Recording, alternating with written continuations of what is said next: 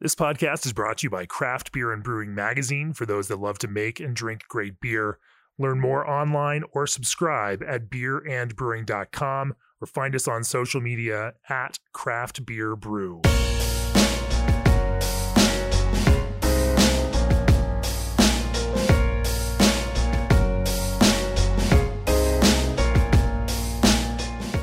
Welcome to the Craft Beer and Brewing Podcast. I'm your host, co founder and editorial director of Craft Beer and Brewing Magazine, Jamie Bogner.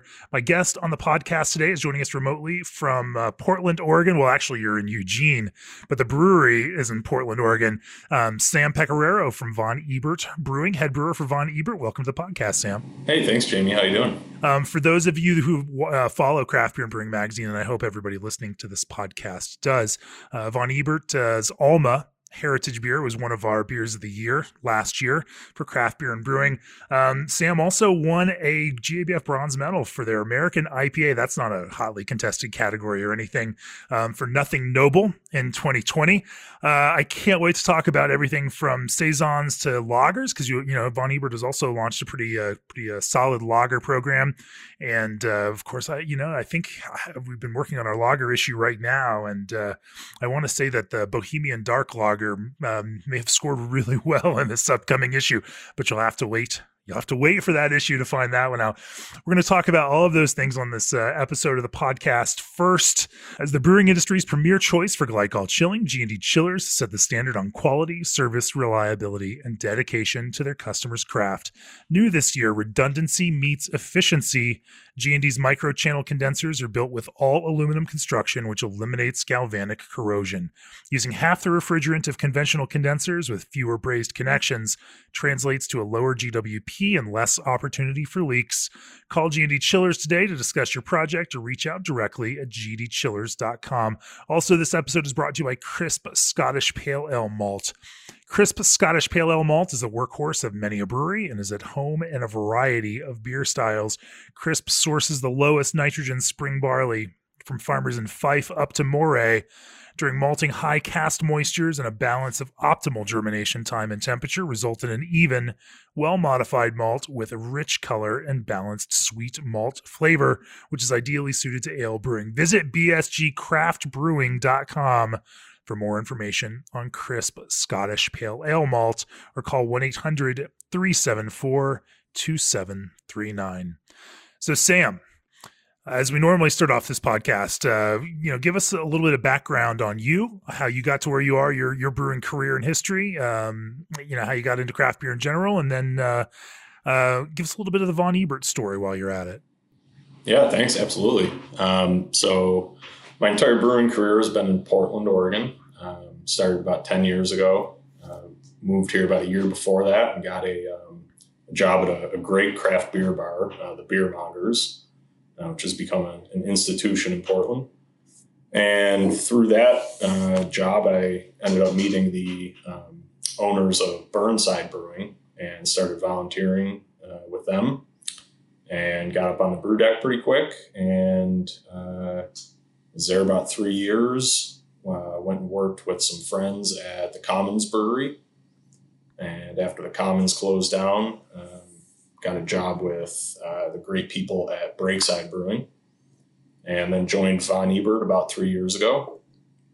Um, originally as the head brewer of the uh, Pearl District Pearl District location, and then um, uh, the head brewer of the other location ended up uh, moving on and opening up a brewery in um, uh, the Valley in Oregon, uh, the Willamette Valley, and then took the position as head brewer of both locations.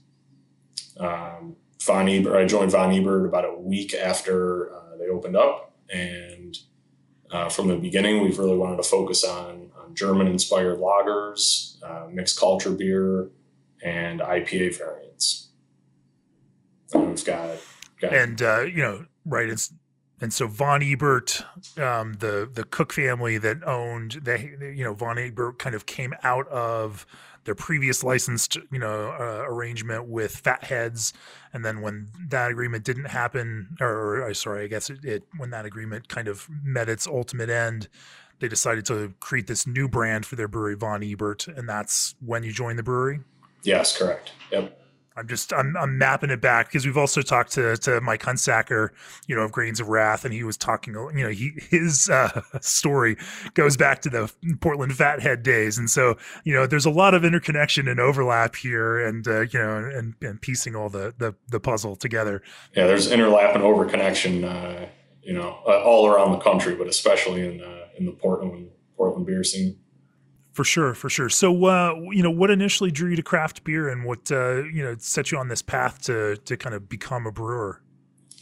You know, when I turned 21, uh, I was living in Western North Carolina at the time, going to going to school at Appalachian State, and there was a a really small uh, little kind of mini mart that had a, a, um, make your own six pack program, and uh, yeah, I earned a lot of a lot of free T-shirts with punch cards and made my way quickly through through I think every single one of their beers and um, yeah, just fell in love with beer through that and then uh, moved to Ohio for a while and started home brewing. Uh, yeah, and I think that's a, a, fairly common story that a lot of brewers have, but yeah, that's how it happened. Sure, sure.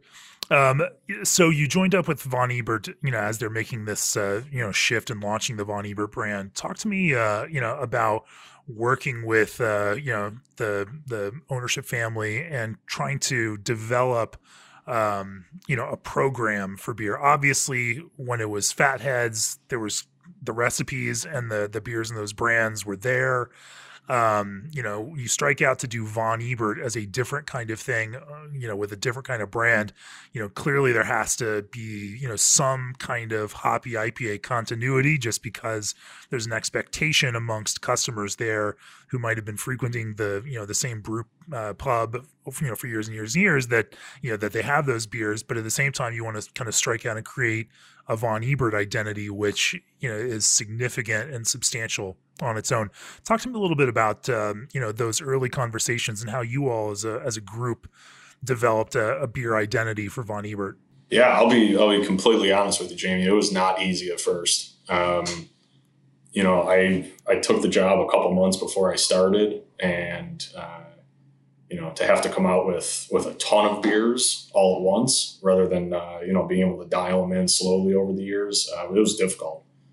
Um, you know, we tried to tried to offer a broad range of, of not only IPAs but other kind of like classic American pub ales at first. Um, the the Glendoveer uh, brewing location wasn't open yet at the time, so we are producing all of our beer out of the Pearl District. Um, it was it was a lot to do at one time, uh, but I think you know six months to a year into it, we were able to you know diversify the tap list, got a, get a lot of uh, our German inspired beers on tap um, kind of make a name for a few of our IPAs. Uh, I think, um, you know, a, a, lot of people were really looking for uh, hazy IPAs at the time, but we thought our best beers were a bunch of, uh, you know, clear West Coast IPAs that, that took about a year to catch on. Um, but once they did, I think we started to dial things in. And, you know, I think the, it was a combination of us uh, pushing customers in a certain direction, but also the customer being willing to you know try a bunch of different beers on tap. You know, for you all building, you know, Von Ebert, you know, how did you, you know, kind of view the lager as as a piece of this puzzle?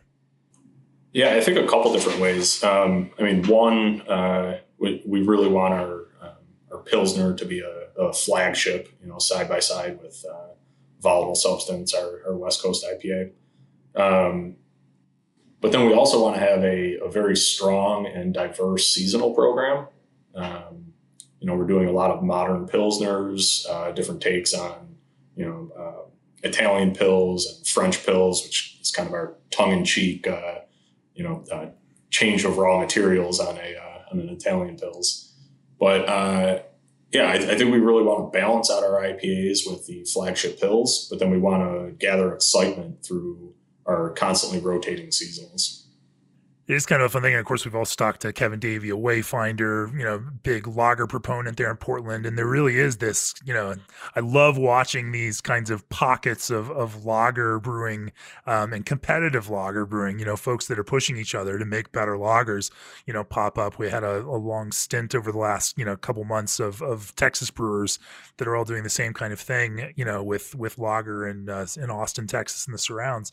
Um, you know, and it seems like these little cultural beachheads you know for for lager develop but you know brewers enjoy drinking them they start making good iterations of them and those good iterations tend to attract drinkers because they're they become good beers.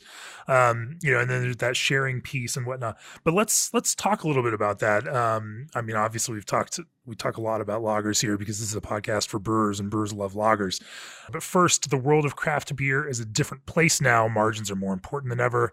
So why not lower your ingredient cost? Craft juice concentrates from old orchard are the cost effective solution for your fruit forward needs Old Orchard produces high volumes of their retail juice brand, so economies of scale keep prices low for their bulk supply program. A little concentrate goes a long way, and you won't lose some of it through filtering like you would with purees.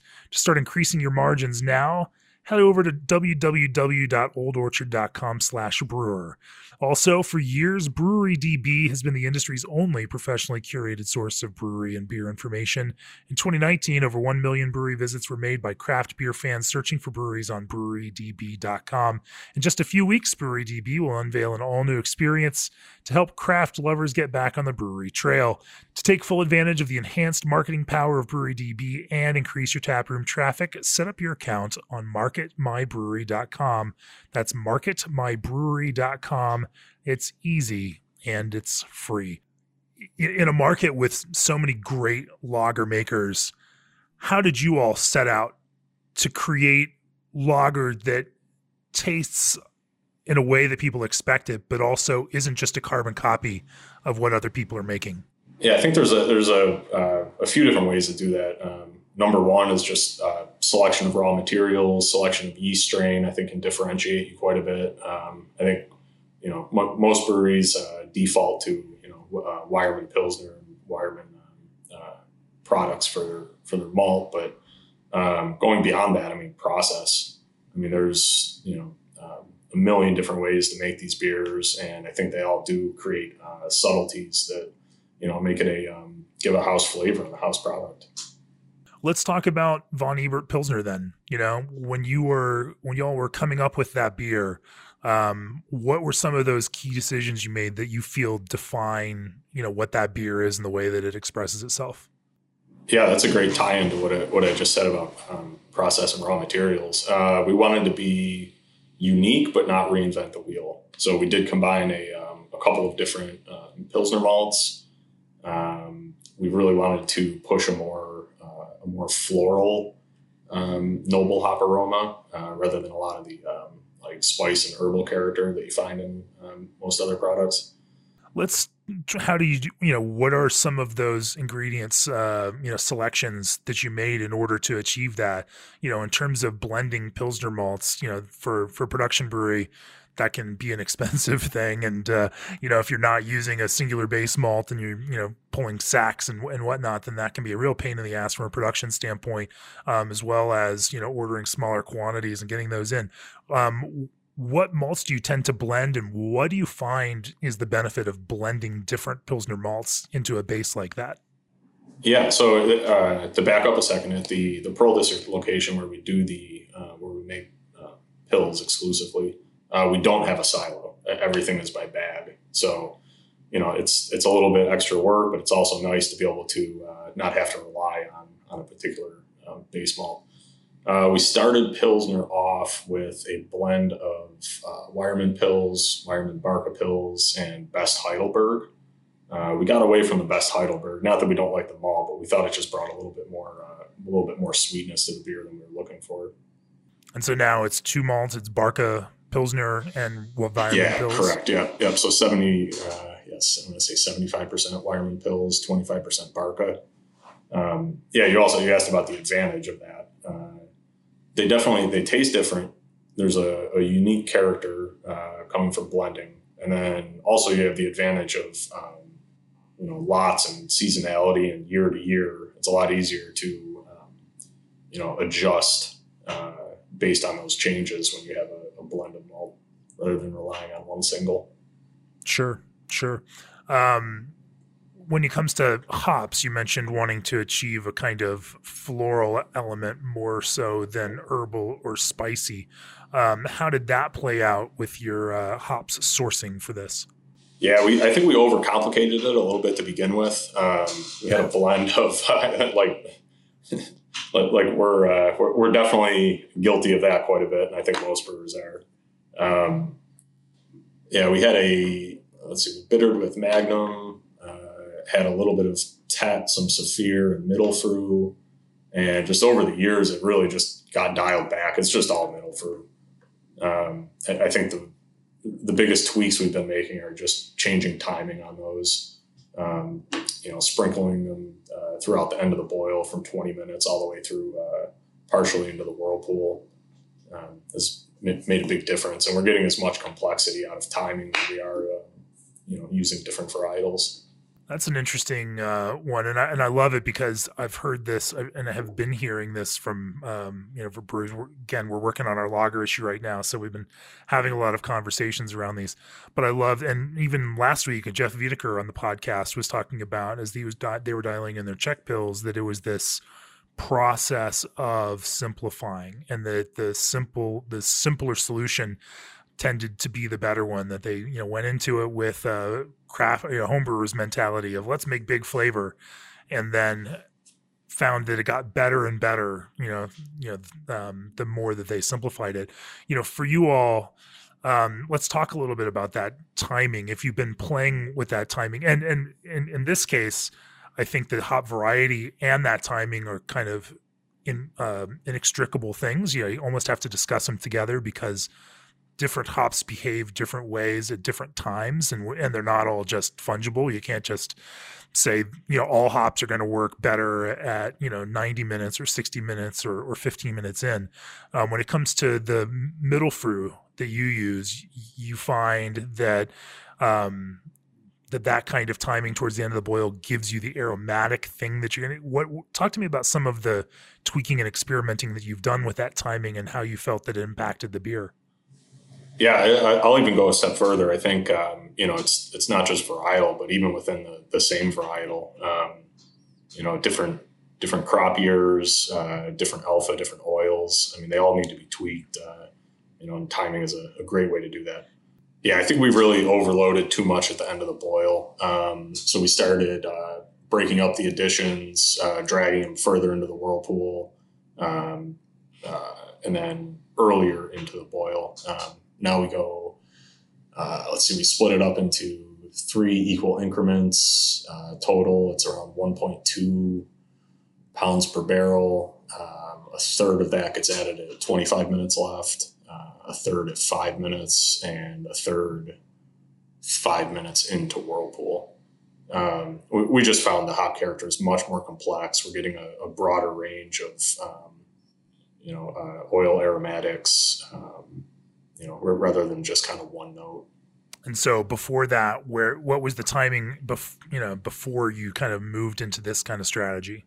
Yeah, it, incrementally moving to that. Um, I think we started out at maybe one one large edition at, at ten minutes, and then one at the beginning of Whirlpool. Oh, okay. So you were really backloading it um, when you started, rather than you know the kind of more consistent through a boil um, or earlier in the boil and let it let it all boil out kind of uh, approach. Yeah, I think that that's probably a uh, an artifact of also being a um, an IPA brewery. Sometimes habits tend to tend to bleed into your other uh, recipes and processes. Uh, for sure, for sure. Um, then let's talk a little bit about you know uh, fermentation on, on you know, and again we'll just use um, you know von Ebert Pilsner as kind of the you know the framework to talk about it. And, and, later on i will love to talk to you about some of these variations especially italian pills or french style pills or or whatnot.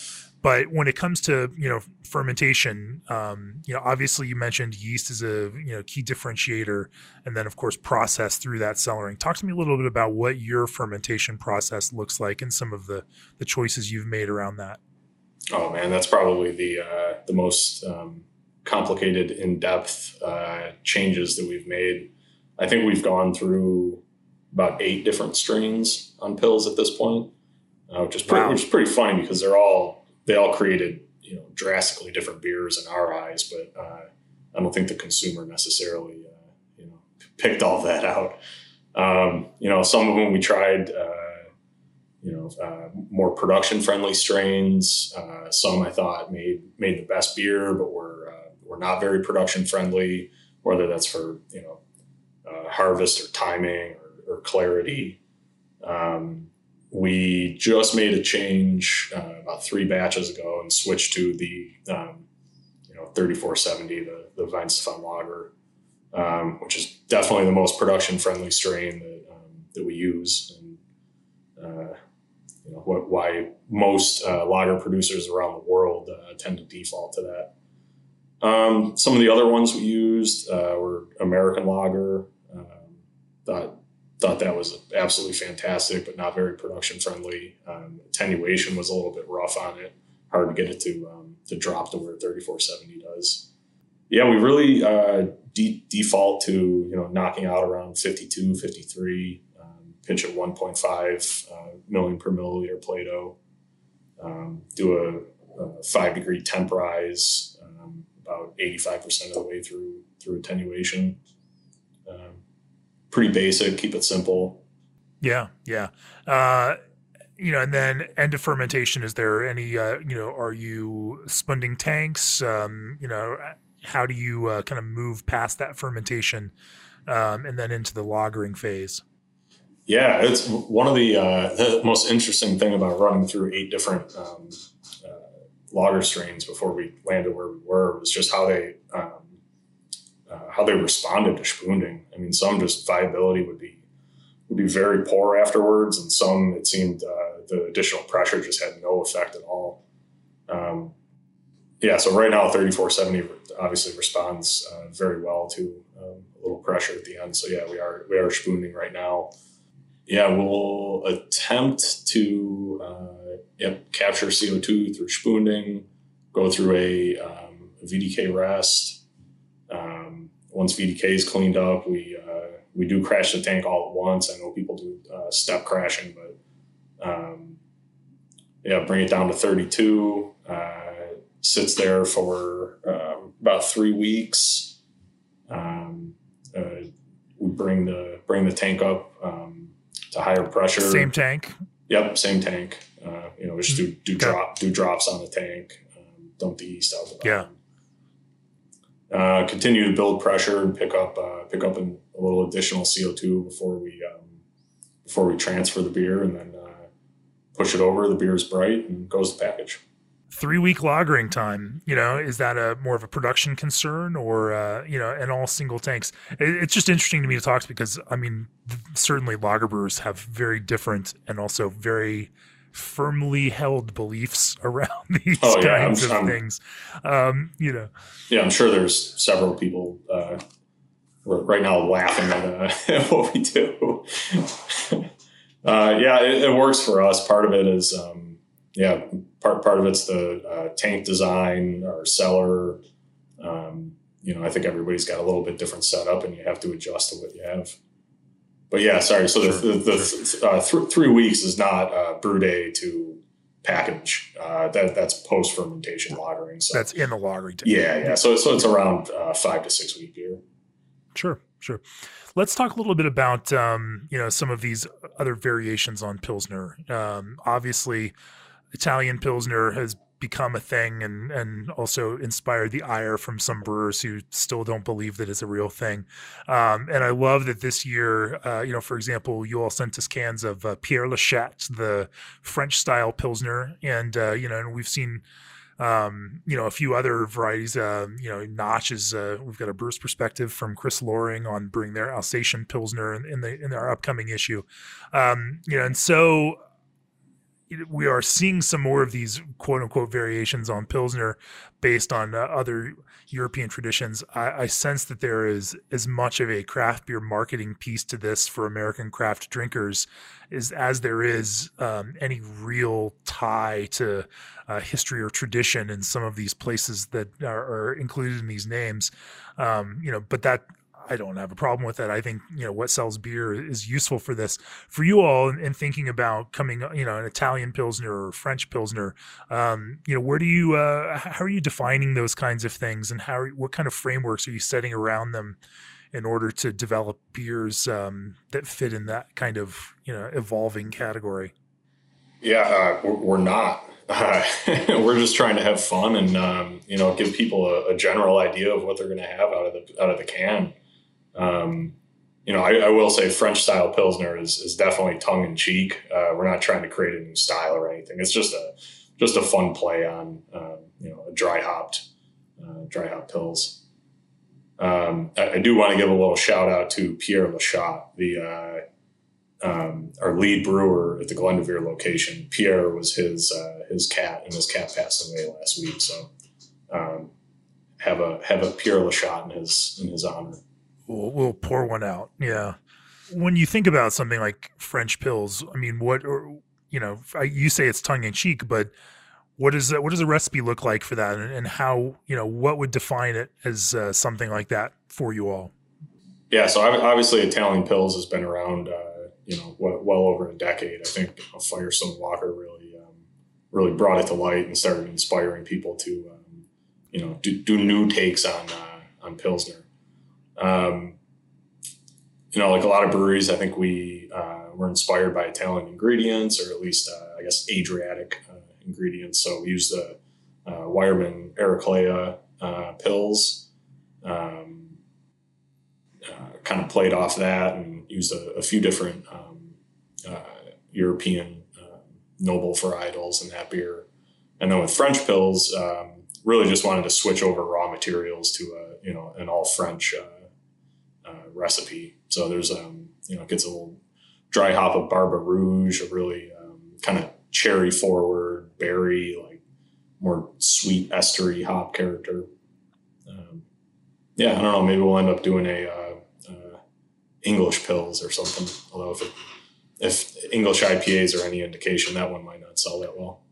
It's an interesting one when, uh, and we see this happening a lot. Like brewers will define a beer by the country of origin for of its ingredients you know? And there are lots of different ways to kind of classify and build connections to style. You know you could do it based on taste. You know you can do it you know purely hedonically in that kind of you know way. You could um you know but but more often than not we do see this like this is my german pills because it's made with german hops and german malt and it may not exactly taste like you know what an expectation is around a German malt, but you know, or around a German pilsner, but because it's made that way with those ingredients, and the same kind of thing with their Czech pills. It was Czech ingredients, and it's done this way. Then it's this, um, you know, and that I think that's just an interesting kind of conceptual you know philosophical framework to look at this by um, you know is a beer that style because of where the ingredients came for from? Uh, or you know is it that beer because it tastes like other beers from that place? I don't think there's one answer to this you know but it seems like you all are are you know in that kind of ingredient source camp. Yeah maybe maybe sometimes. Uh you know, I think we did that with with French pills, but maybe just because we didn't have a, a better name for it or uh, didn't want to, you know, uh, take ourselves too seriously on it. Um, you know, I, I, think history kind of dictates that. Uh, like you said, Czech pills, I think is a very uh, particular style. Um, you know, it has a what do I want to say? A very a very narrow target, right? But then you create something new, and it's a very broad target and you can have fun with it. Um, let's talk a little bit about dark lager, you know, because that's one uh, in particular that uh, you know I've had from you recently that was a, standout. The you know uh, uh, Bohemian Dark Lager. Um, you know, as you kind of search for inspiration, uh, you know, around that one, um, where'd you find it? And uh, talk to me about some of the steps of of dialing that beer in.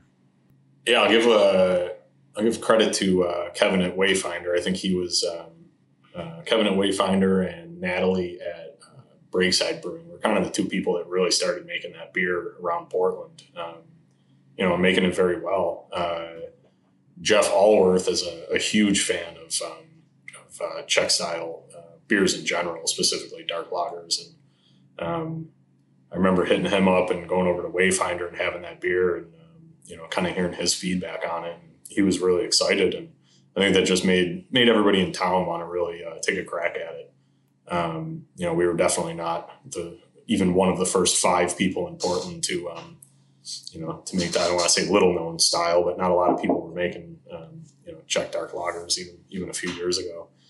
The style has exploded and uh, it was remarkable yeah, to us to see how many Czech style dark lagers we received um, to review for for this logger issue. It's in a year over year thing. Like the number of Czech dark lagers went from like two last year to at least a dozen this year.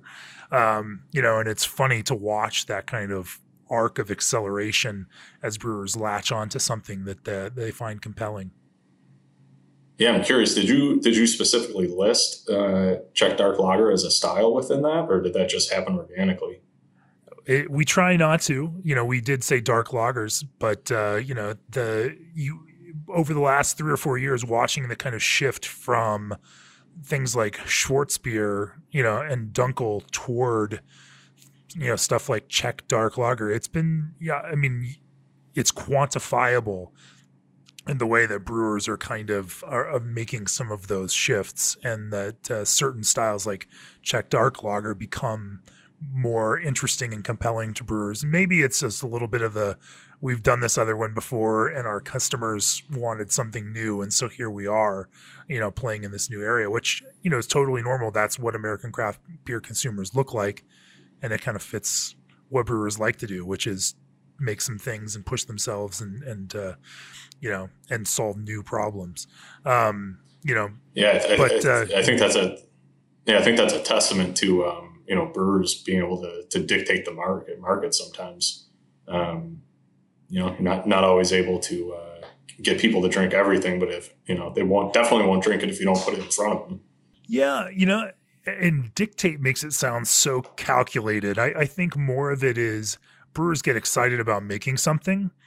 And if you get really passionate and excited about something, you tend to make it pretty well. Or if you apply yourself and keep working at it, you get better at it. And when you make something, especially if it's something that's a little different than the thing that people have had before, you know, American craft beer drinkers are in it for that exploration element. You know, it's a different mindset from European beer drinkers who tend to be more focused on, hey, this is my favorite beer and I want to keep drinking it over and over again.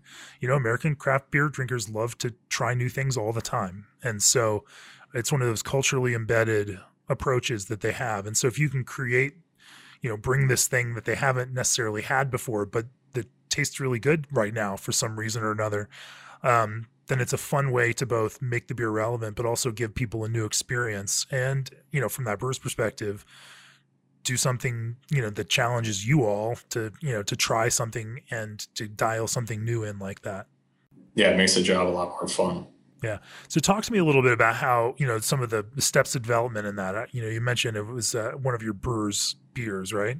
Yeah yeah. So uh, jason hanson our um, our lead brewer at the Glendoveer location where a lot of our uh, seasonal lagers come out of.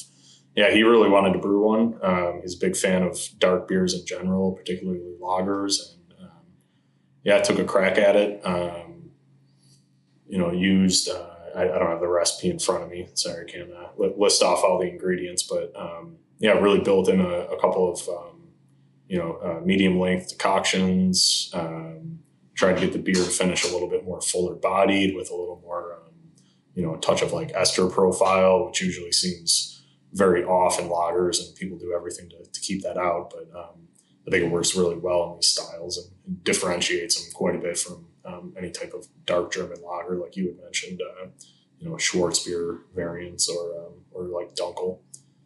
Um, Yeah, moderately hopped. Um, I believe we used a um, uh, uh, Czech lager strain on it, and uh, yeah, lots of notes of like chocolate and um, you know dark like kind of cherry cordial.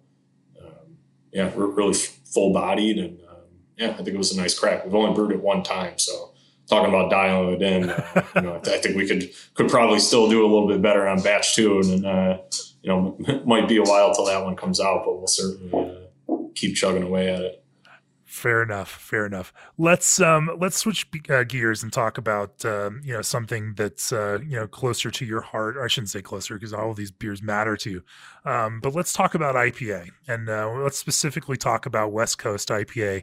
Even though West Coast IPA is dead, um, you know, and we, and we all know that no one buys those. At, well, I shouldn't say that because people still buy tons and tons of, of West Coast IPAs. Uh, nonetheless, let's talk about that because again, you you don't just want to meddle uh, with it. Before we do, the founders launched SS Brewtech with a very clear goal to advance brewing equipment design, performance, and quality to the very highest standards of the industry, with a team that draws upon strong functional backgrounds in brewing science, mechanical engineering industrial design, supply chain, and manufacturing, SS Brewtech has the people and the skill sets you want and expect from your supplier of pro brewing equipment. Head over to ssbrewtech.com for more information on their brew houses and brewing gear. Also, when it comes to brewing, nobody has your back like Clarion because their food grade lubricants are formulated to help make your brewing system 100% food safe. That means when you switch to Clarion, you can put the costly potential of contamination and recall out of your mind. All you need to worry about is brewing great beer. And since you already do that, well, it's more like focusing on business as usual. Go to clarionlubricants.com to learn more. So IPA, you know, again for uh, for Von Ebert that and for Portland in general, this um, you know this broader idea of Pacific Northwest West Coast IPA um, is a defining factor that people expect from you, and they expect really good ones. You know, coming out of uh, especially that Pearl Street location, given its past history with great IPAs. Also, um, so talk to me about walking into you know that kind of um, expectation and um, and putting your own stamp on um, you know compelling West Coast IPAs. Yeah, I think like with our entire program, I think it just took a while for people to um, you know get get uh, familiar with our brands, um, you know, get adjusted to uh, you know different takes on on different styles. Um, you know, our best selling beer right now is Volatile Substance, um, just really simple, um, you know, straightforward West Coast IPA with Mosaic and Simcoe. Uh, that beer honestly did not sell very well for about a year. Uh, I think that was number number five or six uh, in, in, our um, uh, sales numbers, and today it's it's number one by far.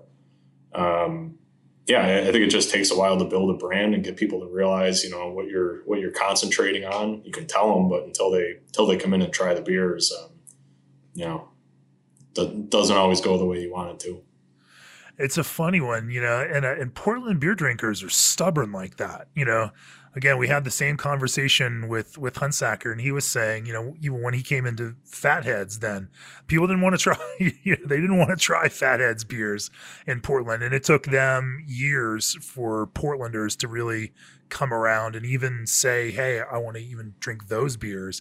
Um, you know, that there's a there's a real, you know, kind of I've got my you know the folks that I want to drink them from, and so breaking into that becomes uh, you know a, a crazy challenge. Um, you know, but then again, like if you gain respect for what it is, the people tend to come because uh, you know they they want to try these things that other people are talking about. How you know talk to me about how you went about making beers that were going to change people's minds in that yeah, I, I think uh, really pushing to have a, a diverse tap list, have um, you know, not just a you know a West Coast IPA on tap, but have three different ones with completely different descriptions. Um, you know, I, I, I, think we're beyond the point where people just think, oh, I like West Coast IPA or I like hazy IPA. I mean, people come in and say, do you have a, you know, a, a really, um, you know, a dank West Coast IPA? Do you have a really fruit forward, uh, you know West Coast IPA. I feel like having uh, multiples of those on tap uh, and giving people you know a breakdown even within that style is really the way to um, you know build a uh, build a crowd and have um, you know have give people the options i suppose that's I, I, love that idea, and I think you're right. You can't really talk about West Coast IPA or even hazy IPA as one thing because within any of those, you know, whether it's hazy or a West Coast IPA, even the ex- expression of something like Nelson Sauvin is going to be incredibly different than something like Mosaic, which is still different than something like you know Citra, and how you choose to kind of you know position that becomes a you know can express itself completely differently, you know, within a beer. And in fact, there may be some more similarities between, say, like a Nelson Sauvin Hazy IPA and uh, you know certain dry West Coast IPAs. They may be more in common than that Nelson Sauvin Hazy IPA with other hazy IPAs, uh, you know, in terms of who would like to drink that kind of beer. Um, but talk to me about how you, um, you know, build these ideas of, say, dank or fruity in West Coast IPAs. I mean, I imagine this is all coming, you know, generally coming down to hops choice and that there's still some kind of, you know, malt based consistency through these. Um, correct me if I'm wrong, but what, you know, what does that kind of design process look like for some of these like sub varietals, uh, you know, within a style like West Coast IPA? Yeah, I think t- two things are really important. One, uh, just recipe design. It's always uh, we always aim for a, a top-down approach. We write that concept and that description first, without writing, you know, any raw materials below it. Uh, you know, once that concept is really, um, you know, dialed in, and we kind of have that um, that picture of the what the beer is going to taste like in our brain, then we start working on the uh, on the raw materials after that. Um, the second part of it is not just plugging in, uh, you know, oh, I want this uh, dank and Southern Hemisphere berry character, not just plugging Nelson into that, but getting to know your particular lot of Nelson, your particular lot of Mosaic, and knowing how those fit within the concepts that you're writing. How do you do that? Well, one, uh, having descriptions, uh, description targets for all your raw materials. So, what do we want out of our mosaic? Um, do we want berry? Do we want dank? Do we want bubblegum? Do we want, you know, a little bit of, uh, of pine mixed in? Um, and then understanding once you get those lots, how close they are to your target.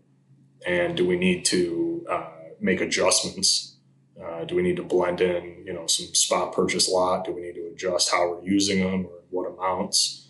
Um, so having those targets and then doing the trial and error to uh, get even closer to the targets than your raw materials are. How often do you have to, you know, think about those corrections and, and in a day to day in the brew house, what does that look like? You know, because I mean, you know, are you making those decisions every time somebody opens a bag of hops? Are you, you know, uh, uh, checking out the most recent lot and then measuring it against those sensory expectations and then thinking more broadly about how everything that might use this might need a little bit of shift or the addition of something else to it like how how frequently you know does that play into your decision making well i mean rubbing you know rubbing a lot uh, during selection i think you can you know at least set yourself in the right direction and, and get an idea of how how uh, close or far away you're going to be but you, you don't really know until you actually get it into the beer and do you know do sensory on the final product so really just tracking that, being organized about it,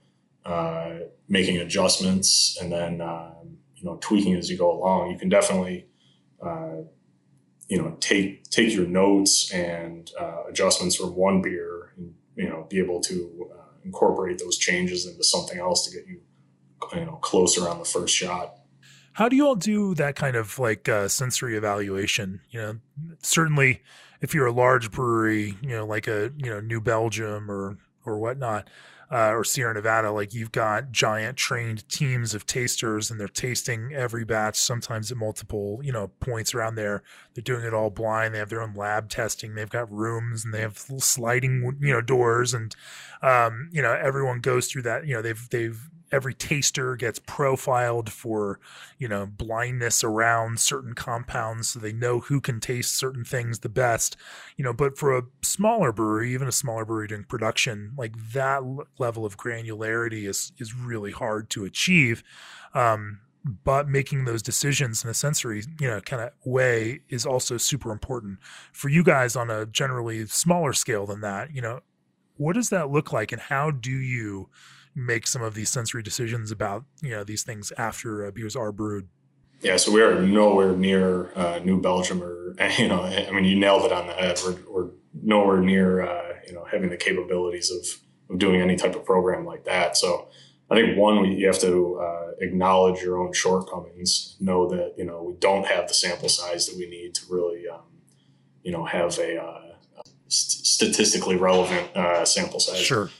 Um, so uh, acknowledging that for one, uh, being really diligent about not, not letting these things slip by for you know two weeks without doing them. Make sure you're uh, at least tasting through everything every day, taking notes. Um, and then the other big thing, uh, relying on other people around town. I mean, I got a, um, you know, I think we have a, a, pretty good support system in Portland where we can reach out to other brewers and say, hey, man, you know, uh, you know, we, have been tasting through this beer the last few weeks and uh, just want to get your your opinion on it. If you've got any feedback, let us know. Um, I, I think that's a huge tool. We, we love doing that, and it's always uh, um, borne a lot of fruit for us. When you guys taste, you know, internally, you know, say before you decide to, you know, push something out into, you know, and put it on sale, you know, are you doing this in an organized way, or do you just is it just brewers taking, you know, sitting around and pulling tank samples and you know talking about it and and uh, you know and seeing what they see? You know what is what does that look like specifically? Yeah day to day it's pretty informal. Um, you know just be everybody on staff kind of talking through it. Um, you know I, will try and organize those thoughts and uh, you know take action on them. And then once a month we do sit down for a, a formal panel you know it changes. It goes back and forth between breweries. Uh, you know, we'll have a blending session with mixed culture beer.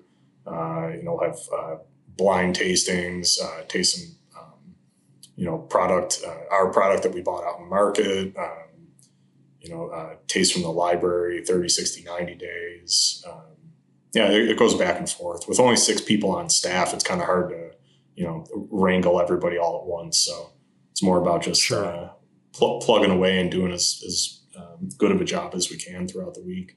I love that idea though that you even go out and, and you know buy the product from a retailer and then taste that just to kind of see how those beers are holding up in the environment that uh, your consumers are tasting it to you know which is not just off of a tightly controlled tap wall um, you know in the brewery uh, served in the best possible way in the freshest possible way yeah i mean i'll, I'll tell you even if we uh, beat our beer up as much as we can uh, purposely, like in a library setting. You know, uh, I guarantee somebody out there is mistreating it even even more. Sure, sure. Let's get back to that um, that IPA subject and, and talking about uh, you know how you specifically build some of these kind of subgenres of IPA. You know, what what would a, a fruity West Coast IPA look to you know like for you, and you know how would you go about building that variety of West Coast IPA? Yeah, I'll go back to um, you know well, I think there's a few things. Uh, I'll go back to raw materials first. Um, you know, I think there's uh, well, it, the same lots may not be the same for everybody. I think um, you know we can sort of look to what we selected in the past year. Um, know that our you know, Azacca is a little bit more fruit forward this year. Our Mosaic's a little bit more fruit forward. Um, you know, the uh, the Nelson that we spot purchased isn't quite as uh, you know uh, intense and OG as it normally is. It kind of has this nice like um, you know Southern Hemisphere berry character. You know, I'd go through and kind of just make after writing the uh, the concept, just make a list of um, you know IP or um, uh, hops that could fit into that description. Um, and then also there's obviously uh, process uh, variations, uh, bump the temp on fermentation a little bit, get it to finish a little bit more full bodied. Um, just kind of go through that Rolodex of um, you know different um, different techniques and processes and raw materials that, that fit that concept. Yeah. Uh, are there some that you find more compelling than others? Uh, you know, I'm just uh, you know, if you so you, you write it out, which I love that idea of creating, you know, the the the idea for something, almost a brief, and then working toward the brief, you know, with your recipe development, um, and thinking about the palette of ingredients that you have to use, you know, towards that.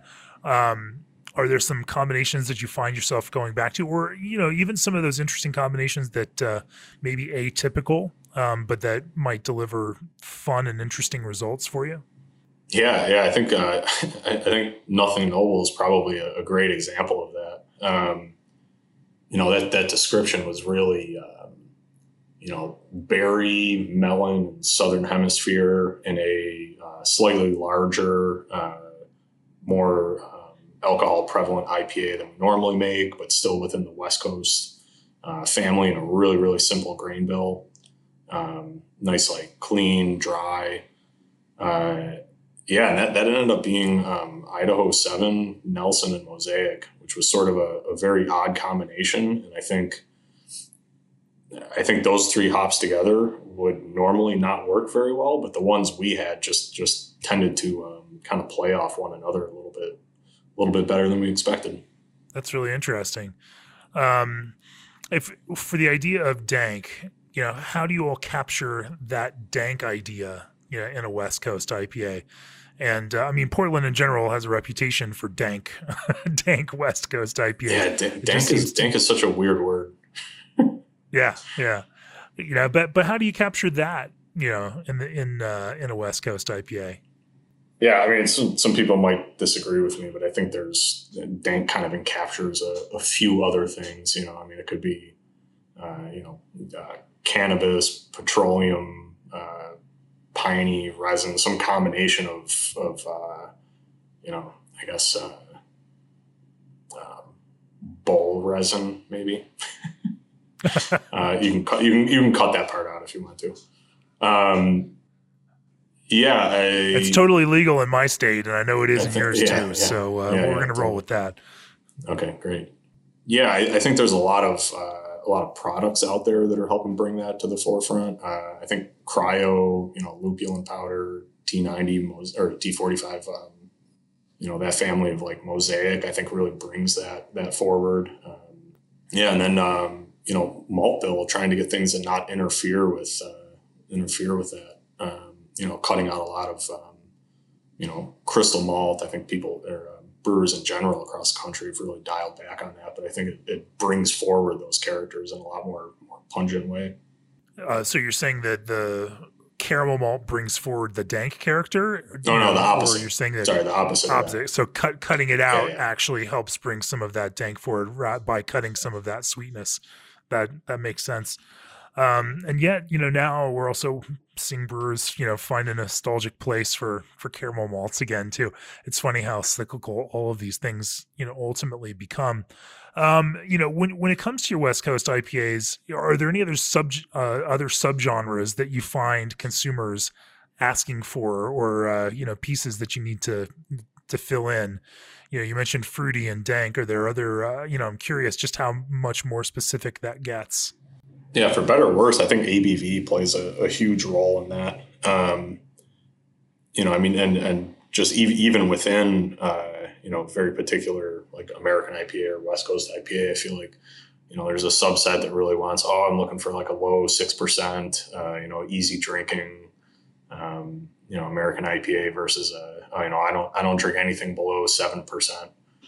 You know, and then I, I think that's also broken down within pale ales and with imperial IPAs and um, you know that, that's a big one we see. So we try and have a board that has a you know a broad range, um, you know, of AB, ABVs. Where do those lines line up? You know that that drinker, you know, who wants the lower ABV beer. Where does that tend to be versus that you know the the guy that might only drink double IPAs and it may not be a guy, maybe a you know a woman as well. That that consumer that only drinks you know eight percent plus. Uh, punch you in the face hoppy beers? You mean where is that that line of uh, alcohol? Are there are there some sweet spots for these? You know, like how, oh yeah, you know, is that pale ale drinker that really wants a five percent hoppy beer? You know, how how many of those folks are there compared to that person whose line goes up to six and a half? You know, versus that consumer that wants something seven and a half, eight plus. You know, I'm I'm curious where the typical demand lands for those. Yeah, I think that that um, I mean, this is from my perspective, I, I, haven't done a poll on this or asked anybody, but uh, yeah, I think that like high high six percent uh, range is sort of where most people fall. Um, I think that you know there's something scary about something that goes over seven percent, uh, but I feel like um, you know it's it's pretty easy to um, create a high quality uh, high six percent you know American IPA without having to uh, you know reinvent the wheel it's been fascinating to watch it over the past year or two because the last year of, of COVID restrictions have completely thrown all of these assumptions out the window since draft beer, you know, basically disappeared and people started buying, you know, packaged beer. And uh, of course, we saw imperial strength beers just shoot up in popularity because people were shopping less and wanting to get more quote unquote bang for their buck. Um, so everything got weird. And we'll, I think we'll watch this year as people get out more and get back into drinking establishments. We'll watch things, you know, become normal again.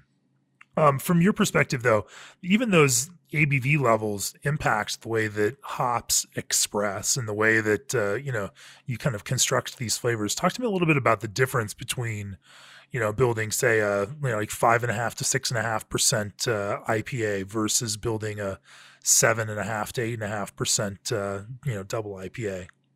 Yeah, I think there's a couple different things And with uh, you know lower alcohol uh, IPAs and you know higher higher alcohol uh, pale ales. Uh, it's a lot easier to pick up more like you know green and vegetal character with overhopping it. So obviously dialing back hops and um, adjusting the amount of hop product, uh, or sorry, the uh, ratio of hop products that you're using. So, you know, with a um, lower alcohol beer, we tend to uh, increase the amount of um, you know cryo and extracts that we're using um, to sort of dial back that uh, that vegetal matter. Um, with uh, you know anything over seven percent, I feel like it can handle quite a bit more. You know, just take everything to the next level and, uh, you know, doing a, you know, five pound a barrel dry hop on a, a seven and a half percent IPA is a lot more, more forgiving than, you know, pushing that much hop matter at a, at a five and a half percent beer. Sure, there's enough body and sweetness and, and bitterness and all the other characters that'll help cover up some of that, uh, you know, the vegetal character that will get into it just because of, of that kind of volume. Yeah, yeah and, and just you know solubility and um, you know in ethanol versus in water. You know, it extracts a lot of different character. Oh, you're saying so that um, you know that additional alcohol will pull more of the kind of more flavorful elements out of the hops themselves, just because it's higher ABV. Yep.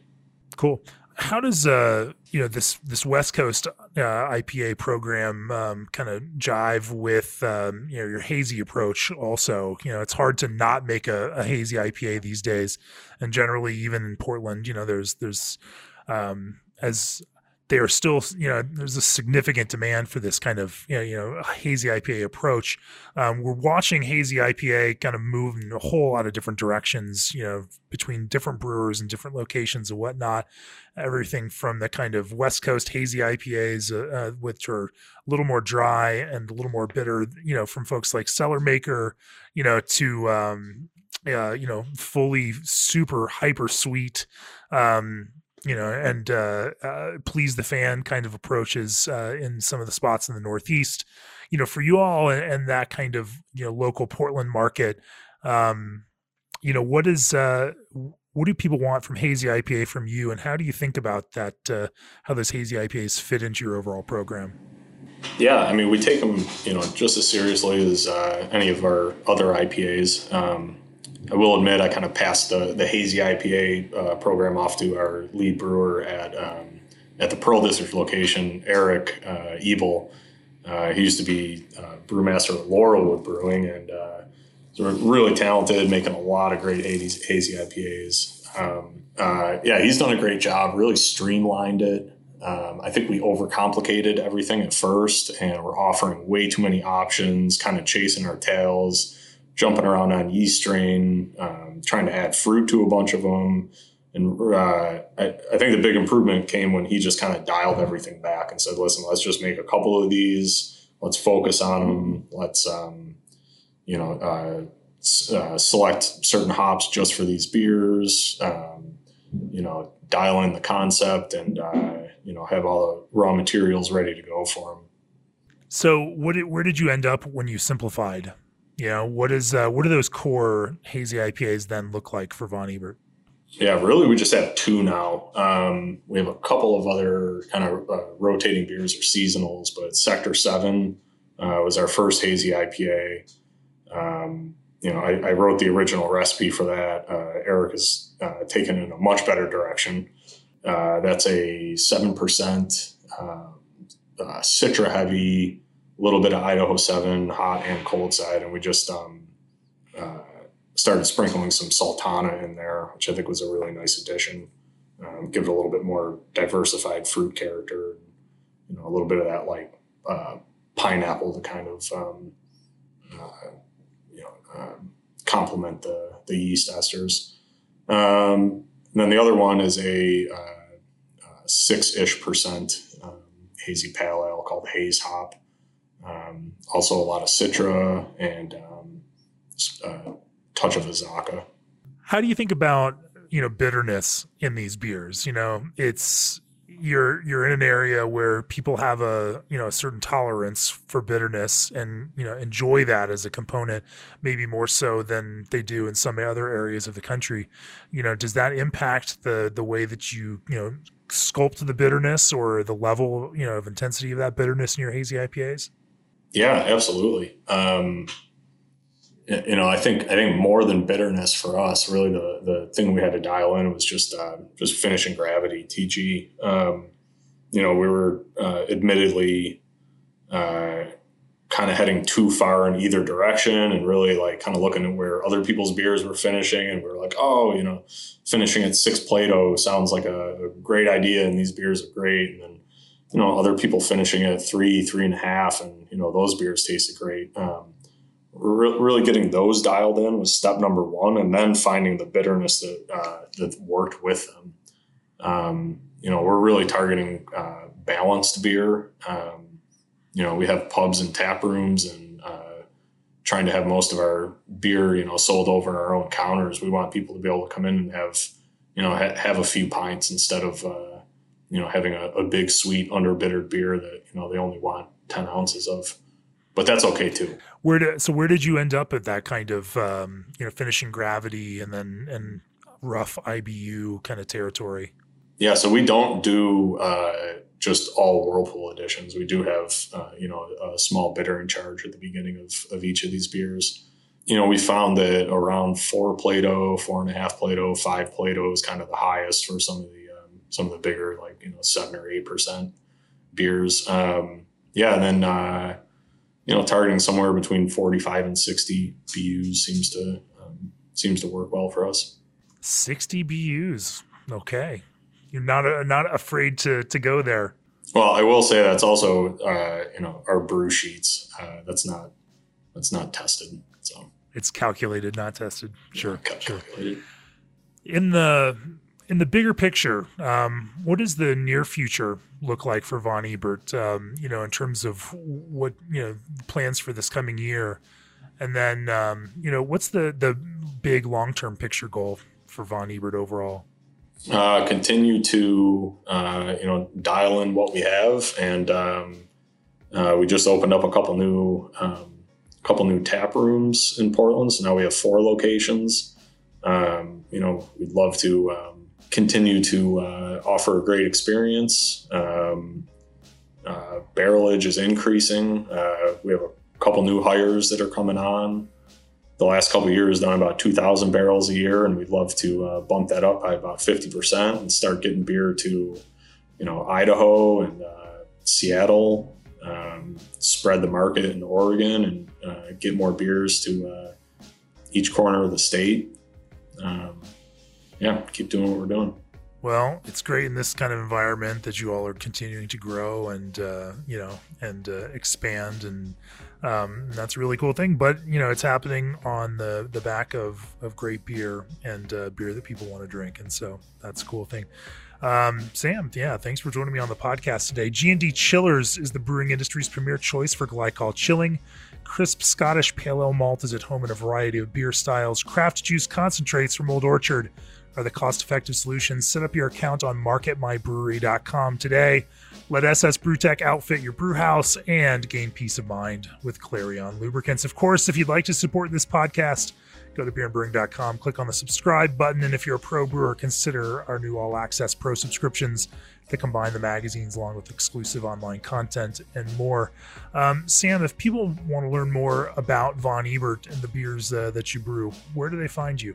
Yeah, VonEbertBrewing.com. Uh, we always have an updated tap list on there.